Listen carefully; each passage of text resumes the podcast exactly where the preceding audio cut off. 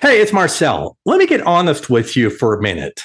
We've reached a time in history when building up strong leaders truly matters if you want to grow your business. But managing through fear, command and control, and do as I say ways of managing is not going to get you there. So, what will? In my research, I found that the most effective leadership boils down to six key behaviors.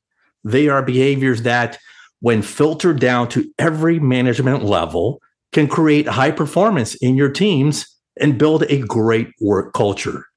By the way, this is the new topic that I speak on at company events and conferences and virtual stages all over the world. It's great for keynotes, webinars, half day or full day workshops, and leadership retreats. So, if you want to learn a clear and practical framework to help design the best work environment for your people to flourish, this is the way to go. And I can show you how to do it. To book me for your event, visit my website, marcelschwantes.com, and click on Speaking. Enjoy the show. The future of work isn't about shareholder value, technology, metrics, or automation. It's about being human and putting people first through actionable love. Welcome to the Love in Action podcast, where we hold deep conversations with extraordinary people to help you grow as a leader and expand your business. Here's your host, Marcel Schwantes. Hey, thanks for choosing to spend time with us. We're grateful that you are here. And if you like what you hear, please share the episode so we can continue to spread the love in action message globally. So if you're a longtime listener, or you follow my thought leadership on Inc. magazine or CNBC, you know that I'm not a fan of command and control styles of management. Okay, here's the reality it's quickly becoming obsolete. And you know, that's the good news. The bad news is that it's still out there. And I know this because, well, you know, I've had to turn around a few of my clients from fear and, and fear-based intimidation types of, of operating, you know, in their in their management approach, which caused immense stress and anxiety in people, and people are burning out and quitting their jobs. So we're able to, you know, bring a more servant leadership style to these companies that led to empowering their people to succeed. And let me tell you, the difference is stunning. Okay. I mean, we're talking about people are more engaged in their work, their bosses actually enjoy managing uh, uh, once they're uh, adapting to the, the more people, uh, people centric approach to managing. So it is a game changer if you switch from fear based command and control to more of a servant leadership. So, my guest today is fully on board with this premise, and I can't wait to dive into this discussion. She says a leader's new power, yes, leaders still hold power, folks, but that new power lies in their ability to connect. So, whether you're the coach of a sports team, a, a, a nonprofit executive, or you're leading a startup of 12 or the Fortune 500 CEO of 50,000. Okay. The secret sauce, she says, lies in your ability to connect. So while leaders might consciously kind of understand, you know, on the head level that connection is important because it is, they don't quite know how or what to do to bring that down to actionable steps. And we're going to address that today. So, to answer all these questions and, and, and so many more, we're going to break down the business of connection by chatting with Dr. Michelle K. Johnston. She wrote a book called The Seismic Shift in Leadership. There it is if you're watching on YouTube. And in this book, Dr. Johnston compiles her years of experience as an executive coach and business professor with the voices of 18 leaders at large and small organizations across the world to give you guys the insights to lead your own companies effectively. And, and really to convince you that connection drives long term results. Dr. Johnston is the Clifton A. Morvant Distinguished Professor in Business in the College of Business at Loyola University in New Orleans, where she's based out of. She received her PhD in communication from Louisiana State University and she was named to the prestigious 100 Coaches Group, which consists of the top executive coaches around the world. I'm going to have to find out how to get on that group. and Michelle now joins us. Michelle, welcome finally to the Love Finally, podcast. Marcel, it's so good to be here with you. I've really been looking forward to this conversation. We definitely speak the same language. That's great. I totally wholeheartedly agree. All right, we start with this. You ready? Ready. What's your story? Yeah, I think my story it, it, it is fascinating. Your origin story just drives everything, right? But you don't really realize it until you're older and you had time to reflect. So I grew up as a corporate brat. And my hmm. father is still alive. He's 78 years old and he spent his entire career with General Motors first with MIC and the insurance, and then he moved over to GMAC and the finance. And so we moved every two years. So I was born in Alexandria, Virginia, right outside of, outside of DC, and then moved to Baltimore, Maryland, and Memphis, Tennessee, and East Brunswick, New Jersey. And then that's when they decided to shut down executive offices in Detroit, I mean, in Manhattan, because that was during the 80s, and move yeah. everybody to Detroit of course, if you're going to be in the automotive industry, you have to make your way through Detroit. And right. and living in Michigan, it's it's really a beautiful, beautiful state. And then Nashville and Tampa, Birmingham, Atlanta, Asheville, and they finally retired in South Carolina. So as a kid, I moved around every two years and we had dinner every single night together as a family. We waited mm. for my dad, who usually commuted at least an hour, sometimes an hour and a half from whatever office he was in and and typically our conversation revolved around him as a leader and him motivating his people and him communicating and him changing the culture. And he was never the command and control style leader at all. So i grew up with this highly relational very enthusiastic passionate beautiful human as a dad. What's interesting about my story is then when I got into the workplace, I was surrounded by command and control.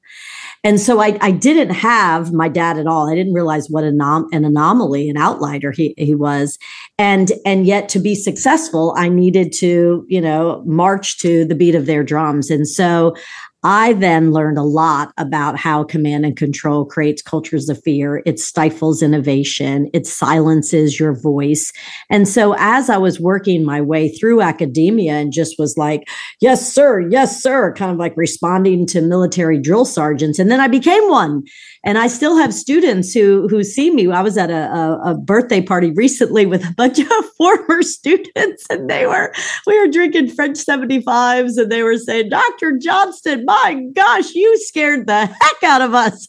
We still remember being scared in your classroom. And all I did, Marcel, I just said, I'm sorry. I'm sorry. And they're like, no, no, no, you were effective and it was really appropriate for the time.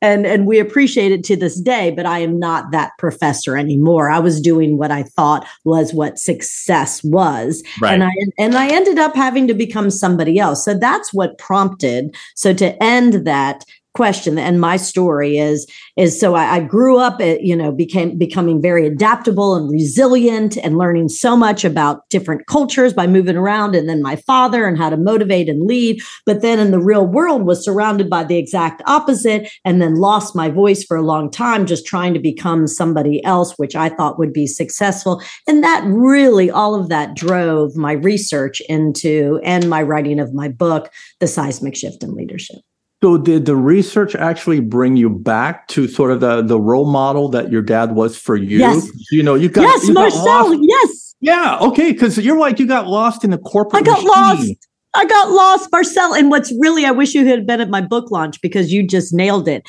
I don't think I truly understood the impact of my dad until two years ago when I'm making my speech at my book launch party. And all these clients who I had interviewed are in the room and my leaders, I call them my seismic shift leaders. And I'm sitting up there talking about command and control. And, and then I said, Y'all, I realize as I'm talking that I spent all this time researching, trying to figure out what is the perfect type of leader. And I'm staring at him. It's my dad. Right. And I got off stage and I went and I gave him the biggest hug. I said, It's been my dad all along. But yet, you know, you just don't really realize things until later. So I'm so grateful. Oh, my goodness. I'm going to get weepy here if we keep going. Uh, All right, so I got to get this off my my slate here, okay? Because we're in the sort of the the age of of DEI or DEIB, whatever acronym you want to, you know, choose with inclusion and belonging in the mix. So, what do you mean by connection in your book versus what's going on with DEI, DEIB? Yeah. So, when I figured out that the secret sauce was connection, that the seismic shift in leadership was exactly as you introduced it, was that command and control was no longer effective, although still everywhere but just was not working anymore. And culture of fear stifles innovation. And so we need cultures of connection. So when I realized that and went on my quest, I real I, I would have written the book if I knew what the answer was. I mean, I wrote the book, but I would have written the book without all those interviews if I knew what the answer was. But I didn't know. I just knew it was connection. I knew what it wasn't and I knew kind of what it was, but I wanted to learn more, which is why I went around the world in my studio interviewing all of these great leaders to try to figure out what is connection? What does it sound like? What does it feel like? What does it look like? What do these leaders do differently to truly meaningfully connect with their people? How do you create a culture of connection? So I learned quite a bit. And what I learned is that the definition of connection is do your people that you lead, do they feel seen, heard, valued, respected, mm. and appreciated. Mm. Those five dimensions. So we're asking a lot from our leaders today, Marcel. If you think about it, whenever I teach a leadership class, right, we sit there on the whiteboard, tell me everything, every characteristic it takes to be a successful leader. And of course, you have, you need a visionary, you need a motivator, you need somebody who's results oriented, and they need to be empathetic and compassionate and a great listener and a servant leader. You're like, whoa, this is a lot. We're expecting a lot from our leaders. So at the end of the day, you have to figure out right now how can you communicate and lead in a way that makes your people it is a feeling thing. I wish it weren't but it is. How do they feel? Do they feel seen heard valued respected and appreciated. So once I figured that out, then I learned strategies of yeah. always begin a meeting with a connection question. Don't just dive into the agenda, right? Make sure that you embed time if you're in an off, um, if you're in a totally remote workforce to come together and have quarterly meetings. And we can talk more about that. Face to face is vital. And so it's it's almost like once I knew that connection was the answer, we as leaders have to have to disrupt everything. How we work when we come into the office, how we work if we don't have an office and we're looking at our operating rhythm and the amount of Zooms. What do they look like? Are they most effective? How are you facilitating them? Hmm. Everything mm. I think should be disrupted. So going back to your question of diversity and inclusion, what I learned through all of this research on connection is that connection is inclusion that that in order to be a leader who really meaningfully connects with your people you have to be an inclusive leader. Yeah yeah that's good. Okay so the way i was thinking of flowing this conversation is is i'm, I'm and i mentioned this offline. Let's let's break down the the book and, and, the conversation just like the book in three parts. Do you think that's a good approach? Because i'm think thinking connecting great... has to start with you first you. which is part one yes and and that's what i was seeing. What prompted me to write the book is i'm also an executive coach and so i was seeing some of these leaders that i was working with just get pushed out of the organization. I was trying to figure out why and this one particular leader was a fantastic case study and the good news is he learned and he rebounded and he's somewhere else really doing well. But at the time when i was observing him as a leader he was a perfectionist Mm. And he required perfection of himself. There was never a hair out of place. He had, the, I don't know what he did to whiten his teeth to get them that white. He was totally fit, ran five miles a day. His suits were tailored, his shoes were polished, and he was a brilliant presenter. So you would see him up on stage. And at one point, he did work at GE under Jack Welch. So this all makes sense, right?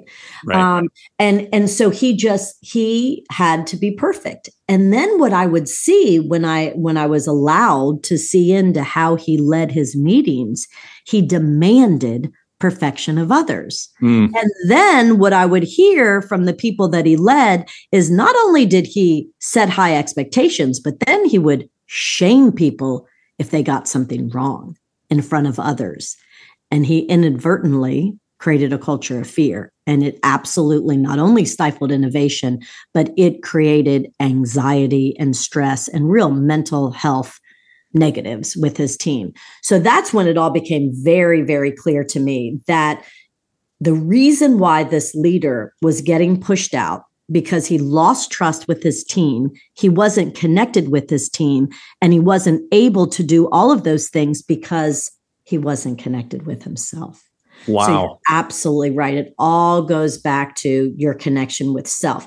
Do you allow yourself to be imperfect and to be a real human and to show up with the hair out of place and and and to occasionally make mistakes and and to build those bonds with your people that's what i realized that was a huge shift because when i was brought up you you just your professional life was your professional life and you don't go personal your paycheck was your reward. Work was work.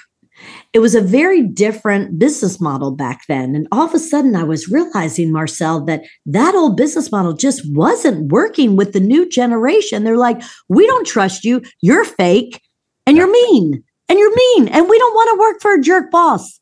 Yeah. And, and their voices became louder and louder and louder. And the jerk bosses started getting pushed out. Mm. You also said that, uh, you know, if, if we're going to learn to connect with ourselves first, we have to own our story or our narrative. Break that down. What do you mean? Well, I loved that your first question to me was, Michelle, what's your story? Because whenever I facilitate an executive meeting, I begin with connection with yourself is two things own your gifts, which to me is own your story, and then own your gifts. So I guess it's three things own your story, own your gifts, and give up perfection. If you can do those three things, then you can show up as an authentic leader. And mm-hmm. a lot of people also get confused about authenticity. One of my chapters is on authenticity. I'm not saying self disclosing, coming into work every day saying, let me tell you everything about my life. Nobody wants to hear that. You have to be professional, you have to be appropriate. But you have to know yourself well enough to know and to be connected with truly who you are so that you're not wearing a mask of perfection like the leader I just described. That leader showed up every day and felt and and could and and was had very many struggles in life but would show up and put this mask of perfection on and that's when I learned that perfection equals disconnection. Think about that. Perfection yeah. equals disconnection. Disconnection. If you hold yourself to having to be perfect, then you're not going to allow others to be imperfect. And then there's the complete disconnect.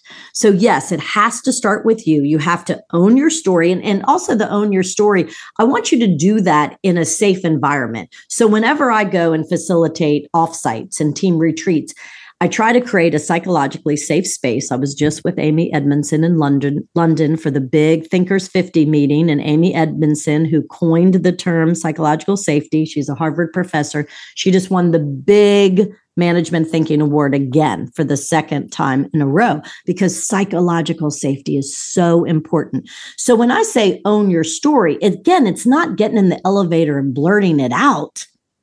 But if you really want to build trust and safety and team cohesion, then, then embed time to do an offsite with your team, bring in a facilitator and begin with the question of what's your story and have each of your teammates go around and share the origin story because then you're more likely to trust them and you're more likely to form that connection than if you have no idea where they're from and what makes them tick.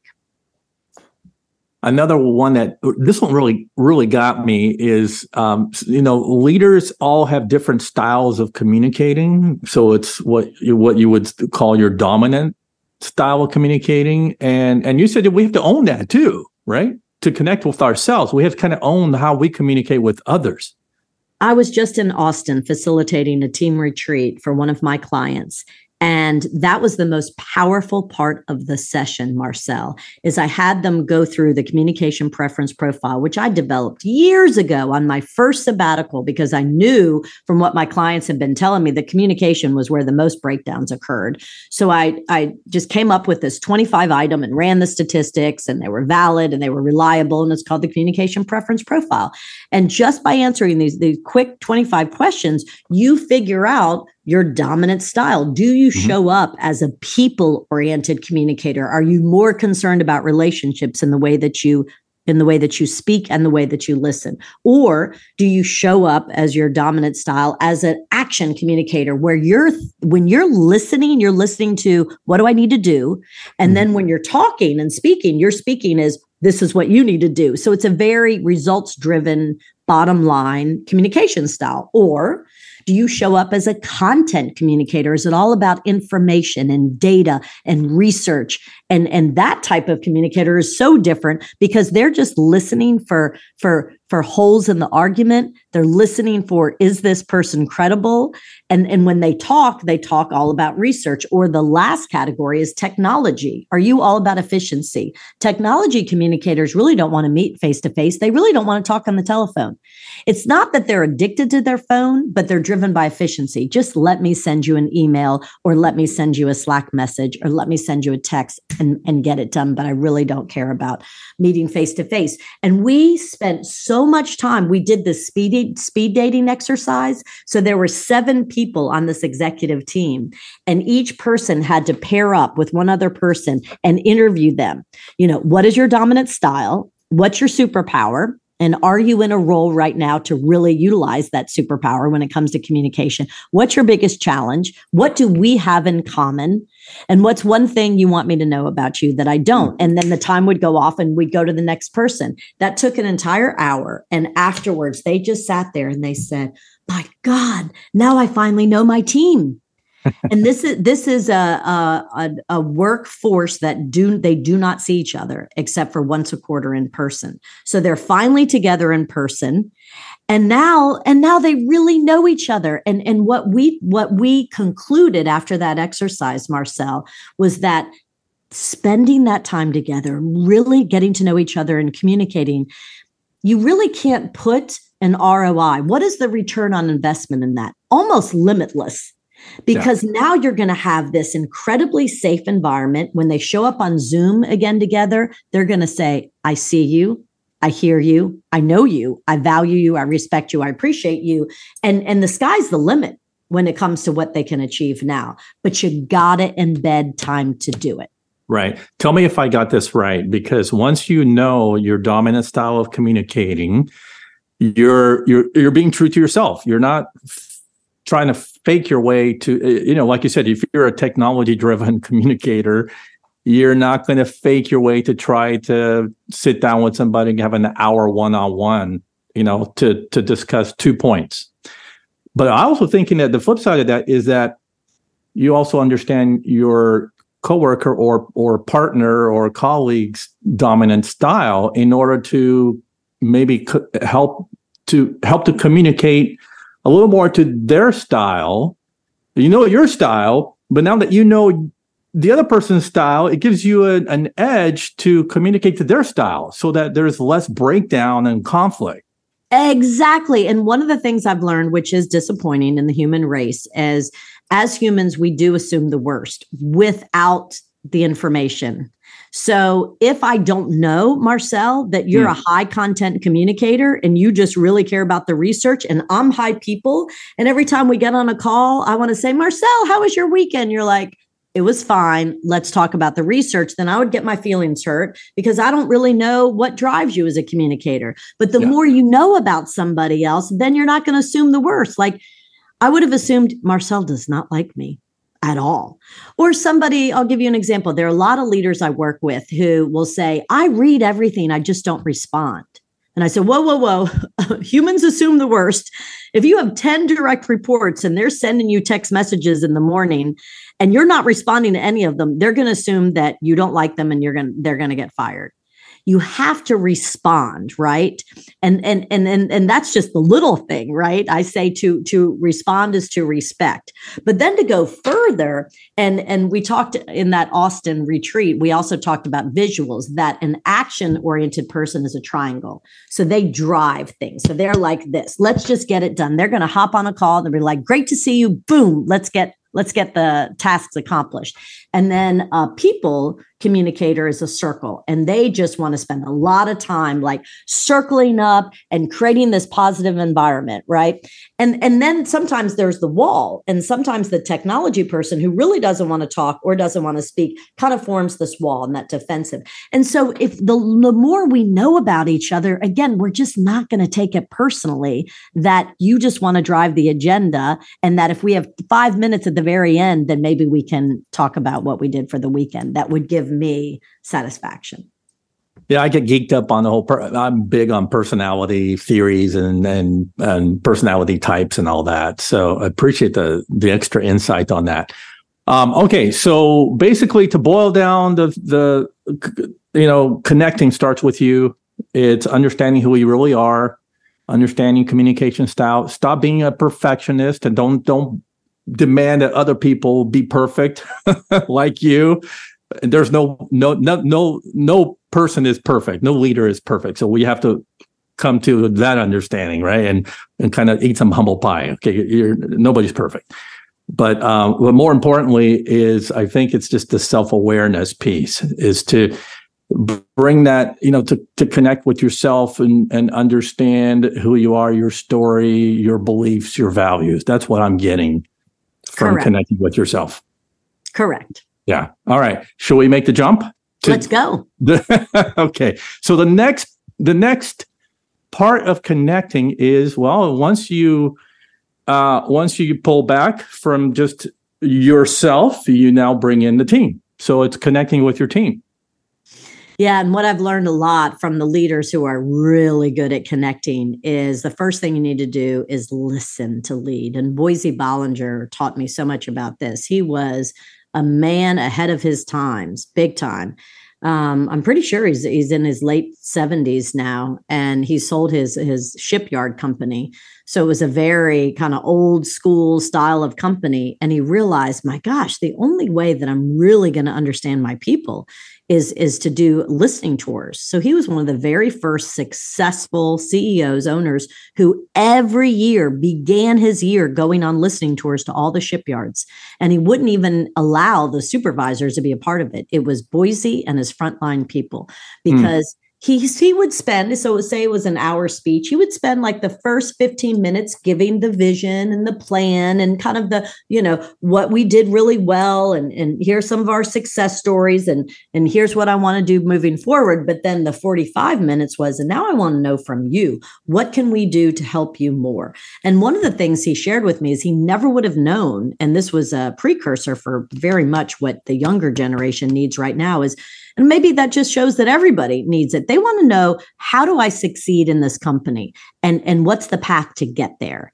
And so at that time, he didn't have a large HR department. He didn't have career development and trajectory plans, you know, in place. And he said, my gosh, if that will give you a peace of mind and you know that if what's important is to make an extra hour, an extra dollar an hour, this was a long time ago, you know, I, let me give you the path but he never would have learned that unless he had just been one with the people. So that was that's one of the chapters in in connecting with your team is particularly as a new leader go on a listening tour. Hmm. don't come in blazing and charging with here's what i want to do and here are the changes that i want to make. No just have one-on-ones have small group meetings listen listen listen. So so i have a leader pete november who's the ceo of ochsner and it's about a 40000 person company and what he did when he came in as an executive and and i was his coach so i got to be a part of a lot of these meetings he said michelle he goes i'm an introvert he goes i'm high people i had him take my communication preference profile he goes i'm high people and i'm high action but i want to lean in with the people component I don't want to talk for an hour and a half of my of my meeting. I want to listen first. So the 80-20 rule he turned upside down. Most leaders come in and 80% of their time they talk direct, talk direct. You know, direct the people what to do. And then the very end they say if there's a, are there any questions and then that environment is not one that they feel to speak up. So Pete did it differently. He goes for 80% of my meetings, I want it to be all about them and at the very end I'll speak up, I'll give feedback, and I'll tell them what they need to know. And that's been brilliant. So, Marcel, I think connecting with your team, the, the foundation of that is, is truly turning the speaking, listening um, equation upside down. Yeah. Well, it goes without saying, people already know this. Uh, I'm a proponent of servant leadership. I've I do workshops on it, I speak on it, etc. So, talk a little bit about that. You have to act as a servant leader to connect with your team. So I learned a lot about servant leadership that again, that old command and control was just about having to, to direct, direct, direct, talk, talk, talk, and be in all the details. And then it just didn't give your, your team, your people space it didn't yeah. empower them. It didn't motivate them. So what we found with servant leadership is is you need to have the orientation. I'll never forget um, Dave Callecod. Uh, he was the CEO of uh, another hospital system, and I interviewed him. And he took an organizational chart. I went to his office, and he said the first thing I do, and he was uh, he was an executive for a lot of different companies. He said the first thing I do, I take the organizational chart and I showed them in one of my first meetings. I said, typically the CEO is at the at the top, but I'm turning it around. I'm at the bottom because this is all about you. And this is the way I see myself as your leader. My job is to help you be successful. My job is to develop you. My job is to remove barriers out of your way. So I'm a servant to you. And, and I loved that visual and that, that they got to see, oh, wow, he's not just this big egotistical person at the top. He actually is here to make our lives easier to do our jobs. So, yeah, again, I think this is just a whole switch in mindset. The servant leader is much more of the leader as a coach, the leader as a facilitator, and the leader as a listener. All right. Should we move to the the third part, or do Let's you have go. anything else? Okay, so pull back even further, and now you you look at the organization sort of as a whole, and now the question is, how do we connect with an organization with a company? And this really stumped the band when I was in my research stage because I didn't know the answer. How in the world do you connect with your entire organization? That seems so daunting to me. Right. And I'll never forget, I was sitting down with Warner Thomas, who's now the CEO of Sutter Health out in California. And I asked him that question, and it just came out of his mouth so fast. He said, Well, connection with the organization is all about owning your calendar. I said, What? He goes, Yeah, it all goes back to the leader. He goes, You are only as successful as your calendar. I said, Okay, walk me through this. He goes, Well, think about it. How in the world do you connect with the entire organization? You have to figure out who are your key stakeholders that that you need to be successful. Okay, so write all those key stakeholders down and then look at your rhythm and figure out how often do you need to meet with the key stakeholders and in what form or fashion.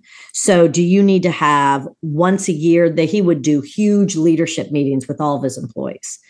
And he said, so we would bust them in. So once a year, do you need to get with everybody in the same room, thousands and thousands of people to share your strategic message? Yes.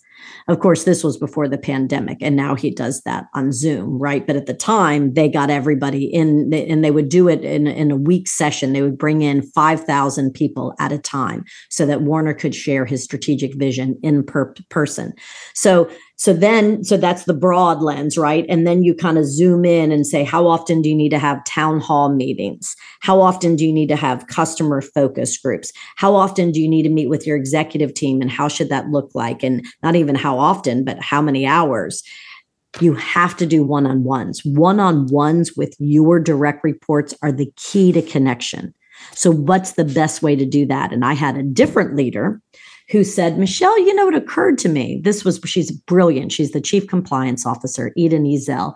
She goes, it occurred to me that my one on one meetings with my executive team are all about me. I said, what do you mean? She goes, not the meetings. She said, I just realized that I'm the one who scheduled, I schedule them once every other week for an hour on Zoom but it but it occurred to me but maybe that's not what they need to connect. So i sent them an email. I said you tell me do you want to meet face to face do you want to meet zoom? Do you want to meet once a month? Do you want to meet every 2 weeks? Do you want to meet every week? What what's the best way for you to feel connected to me? And she said wouldn't you know each person had a different preference Mm. One is an extreme extrovert and said, I have been living during the pandemic lockdown, whatever, for two and a half years with small children. Can we please get me out of the house and can you meet me in a coffee shop? Another another man said, Eden, love you, but could you just give me a call once a month? That's all I need. So they each had different needs. And and I think that's really important is to understand who you're leading how they prefer to be connected to, but really owning your calendar. And the last thing I'll say about that, and this comes back to Warner, he said also, he goes, I have a lot of my executives, I put a lot of on their plates, and they come back to me and say, Warner, all I do is I'm in meetings all day. I don't have time to do my job. And I say, I look at them and I point my finger and I say, that's on you you i'm paying you for your brain at this level. So you need to own your calendar and make those 60 minute meetings 30 minute meetings and have an afternoon at least one day a week to to be strategic to be creative to think because that's what i'm paying you to do. So don't get trapped into having your calendar own you. You have to own your calendar. And that was the biggest biggest lesson in in organizational connection. I love it. Okay, I know this is in your book, but I'll set it up like this. So, to connect with your organization would imply that people have to connect with each other in the organization. And to do that, you have to have a strong culture, you know, a positive culture. And that's part another part of how to connect with your organization. Talk a little bit about that. I learned a lot. Speaking of chicken, speaking of fried chicken, uh, another best practice case study is Raising Cane's Chicken. I don't know if you have any in Chattanooga, but Todd Graves started it at LSU in the gates of LSU's campus because he was at the University of Georgia when he was an undergraduate, and I was at Auburn. We're the same age. And Guthrie's Chicken was so popular. Every game, football weekend, the lines would be around the block. And he worked for Guthrie's, and he asked the family when he graduated, I want to do franchise. I want to start a Guthrie's back at LSU. We don't have that. And they said, Oh, we're not interested. We have one at Auburn. We have one in Georgia and Athens. We're done. And he said, Well, I'm going to go ahead and I'll do my own. So he went and he opened up his first Raising Cane's chicken and he wanted to do it differently. Even though it was fast food he he wanted to and, and even though he's still hiring minimum wage workers he wanted it to be a fun positive environment where there's cool music where there's levity and laughter. If you ever go through a raising cane's drive through i mean each person who's taken your order is allowed just to be funny. And they say like cluck cluck and they give you know chicken jokes every day and they laugh and have fun and they're all about customer service and they don't wear polyester nasty uniforms. They're cool cool. And he just wanted to do it differently. The product was the same, but he wanted to create a really positive environment. And let me tell you, Todd Graves has crushed it. He's in Bahrain, he's in Saudi Arabia. They're opening it and they're opening Raising Cane's chickens in every single city that I know of. And the lines are around the block. And he said it's because he creates a positive work culture where people just want to be there. Yeah. And, you know, um, Michelle, it starts at the top, right? You have to you have you have to champion. If you're the CEO or senior leadership team, you have to champion what you want to see as that culture, right? It and and then obviously then uh, as you create the conditions necessary for people to connect with each other, you're connecting with them since it was you're the one that's championing that cause, right? In in designing the the the whatever the definition of your culture is, the values that you espouse your uh, or uh, aspire your employees to to operate by, et cetera, and how you interact with your customers and other stakeholders, I would imagine that that has immense connecting uh, power there if you're the leader. Oh, absolutely. And you're right. Mm. It does start at the top. And one of the things that Todd does so well, and, and, and I honestly think that this is a part of our future, which it hasn't been stressed enough, is he adds laughter and levity. He makes it fun. Right. And and can you really when you go into a fast food restaurant, there rarely do you feel fun you're there because it's quick and it's cheap and but it's not necessarily fun and i really think that that is that's the future. We have to as humans as we humanize work more and more that was my big takeaway coming back from london two nights ago from this big thinkers 50 meeting the top thinkers in the world with artificial intelligence and chat gpt and the metaverse and none of that's going to slow down. We have to humanize business And we yeah. have to do it in a way that capitalizes on to be what it means to be human, to bring in care, kindness, and compassion, and levity and fun. We have to change the way we think about work. That's good. That's good. Well, a lot of companies are going back to the office with those uh, return to office policies that they're mandating employees now, but a lot of them are still going to be hybrid and some remote. So, talk to the hybrid and remote leaders. How, what's important in in uh, in the mindset of connecting or the practice of connecting? How do you do it effectively? Yeah, two things. Number one, um, I do think that in a remote workforce, you do have to invest the money to bring your people face to face at least once a quarter. That's what we're mm. finding is successful. Nothing takes the place of face to face. And yeah. as I just said that, I realized that's a rhyme. Nothing takes the place of face to face. So you have to invest in your people, number one.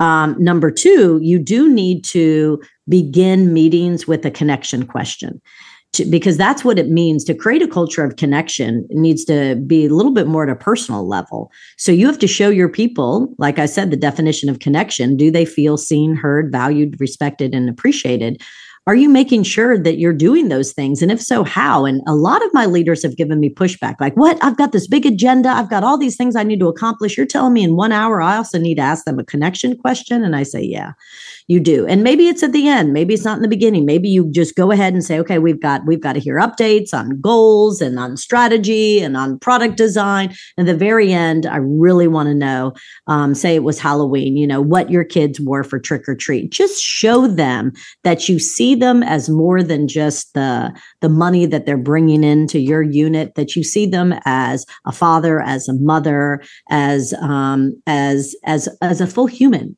And you do that through connection questions. Lastly uh, what what we just talked about in austin was since so many meetings are task oriented and there's in, in on zoom there's not a whole lot of of ways that you can have organic brainstorming the organic stuff just doesn't happen naturally. So they came up this particular company and these leaders came up with the idea of just start embedding 15 minute check-ins so when you see a 15 minute check in pop up on your calendar, you know that it's not about business. It's not about agenda. You don't have to prepare any slides. It's just somebody on your team or somebody in the organization or your leader popping in for 15 minutes just to do the personal, the relational check in. How are you? What's going on in your life? I think that should be a real best practice and a trend. I 100% agree. And I, I often tell my own clients to do that as well, to have the have the check-in questions and make it not about work. Yeah. All right. Well, Michelle, what, what's your ultimate hope for uh, people reading your book? I want them to recognize that this connection, it, it, it's a little elusive to some people and it's a little soft to some people. And I want them to recognize if you embed time to connect, connection drives results. And I want them to remember that connection is what drives results. So if you are a result oriented leader, which I hope we all are, and you want to accomplish your goals, you got to go back and embed time to connect because connection drives results. Beautifully put. All right. As we wind down here, I pose you the leadership love questions tradition on the show. So, how do we lead our businesses and our employees with more practical, more actionable love day in and day out?